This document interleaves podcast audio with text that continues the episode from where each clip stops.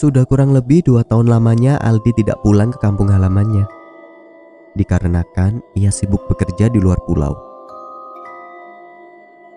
Sudah lama Aldi berencana untuk pulang ke kampung halamannya di daerah Tuban, Jawa Timur. Namun tidak pernah terrealisasi dikarenakan hari libur pekerjaannya tidak menentu. Hari yang dinantinya pun tiba saat Aldi waktunya pulang kampung dan dalam perjalanan ia sangat bersemangat sekali. Di kampung halamannya, sebenarnya hanya ada adik Aldi karena kedua orang tua Aldi telah tiada. Setibanya di rumah, di daerah Tuban, ia disambut oleh adiknya. Ia gembira dan tidak menyangka adiknya telah bertumbuh Padahal mereka tidak berjumpa kurang lebih selama dua tahun. Selama ini Aldi dan adiknya hanya berkomunikasi via telepon atau video call saja. Adik Aldi juga telah bekerja. Namun, ia mengelola kebun peninggalan kedua orang tua mereka. Saat Aldi memasuki rumah, ia merasa aneh karena suasana rumahnya berbeda dengan terakhir saat ia pulang. Rumah itu terasa engap dan lembab. Hawa di rumah itu pun serasa aneh karena sesekali Aldi mencium bau dupa. Kala itu ia hanya memendam perasaan anehnya di dalam hati dan lekas ke kamar untuk beristirahat. Sebelum nanti ia akan pergi ke kebun bersama adiknya untuk memeriksa keadaan kebun yang terbaru. Singkat cerita, sepulang Aldi dan adiknya dari kebun, bau dupa makin menyengat. Kala itu, Aldi langsung bertanya kepada adiknya, "Bau apa sih ini, Dik? Kok dari kemarin Mas nyium kayak ada bau menyan gitu ya?" Adiknya menjawab, "Oh, aku nggak nyium, Mas. Entah mengapa saat adiknya menjawab seperti itu, Aldi merasa ada yang sepertinya disembunyikan oleh adiknya itu. Tiga hari berlalu dengan aktivitas-aktivitas Aldi dan adiknya yang menyenangkan. Pada hari keempat, saat adik Aldi berangkat ke kebun, Aldi berinisiatif untuk bersih-bersih rumah karena ia merasa hawa di rumahnya sangat membuatnya tidak nyaman.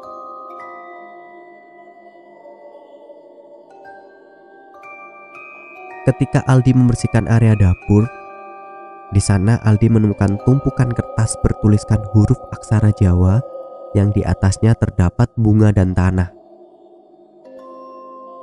Bunga itu masih segar, seperti baru diletakkan di atas tumpukan kertas tersebut. Malam hari tiba. Semenjak ia menemukan tumpukan kertas tadi, Aldi merasa seperti ada yang mengawasinya dari setiap sudut rumah. Sekitar jam setengah sebelas malam, Aldi terbangun dari tidurnya karena ia merasa haus dan ingin mengambil minum di dapur. Saat ia mengambil minum di dapur, ia melihat ada sosok wanita tua yang berdiri membelakanginya di sudut dapur. Kala itu, Aldi merasa ia masih sangat mengantuk ketika ia melihat sosok itu. Jadi, ia kira itu hanya perasaan Aldi saja. Namun makin mendekat, Aldi sadar itu bukan halusinasi. Itu tampak nyata di matanya. Aldi sangat kaget, namun ia terdiam terpaku dan tidak bisa berlari. Kakinya terasa lemas dan tidak bisa digerakkan sama sekali. Sosok yang membelakangi Aldi itu perlahan membalikkan badannya ke arah Aldi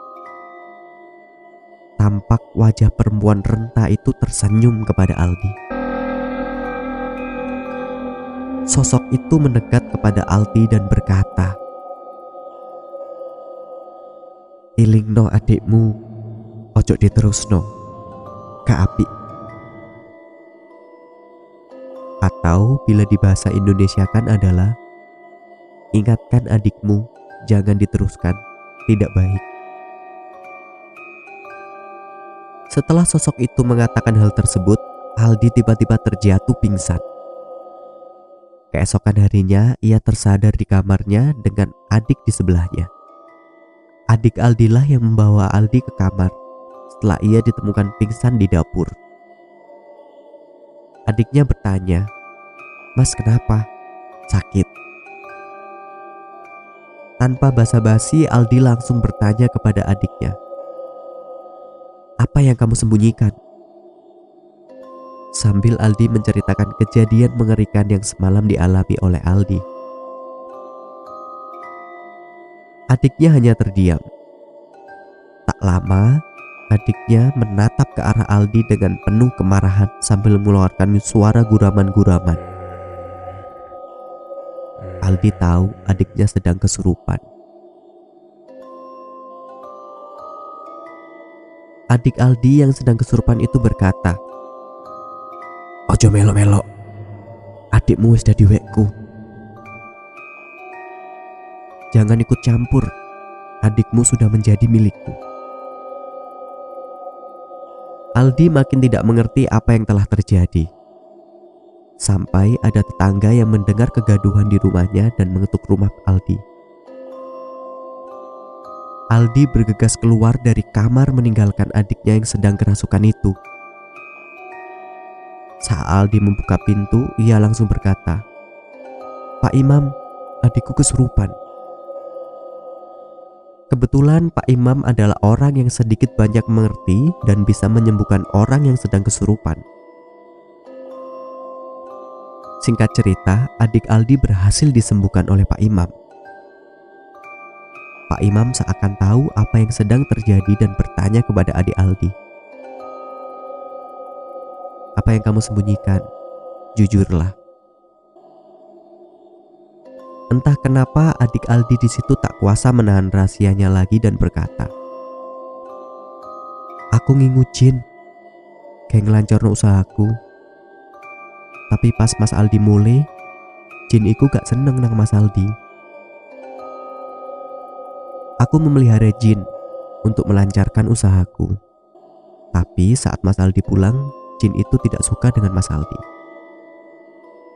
Mendengar perkataan adiknya itu, Aldi tertegun dan meminta bantuan Pak Imam untuk membantunya membersihkan rumah mereka dan mengusir jin-jin yang telah mempengaruhi adik Aldi.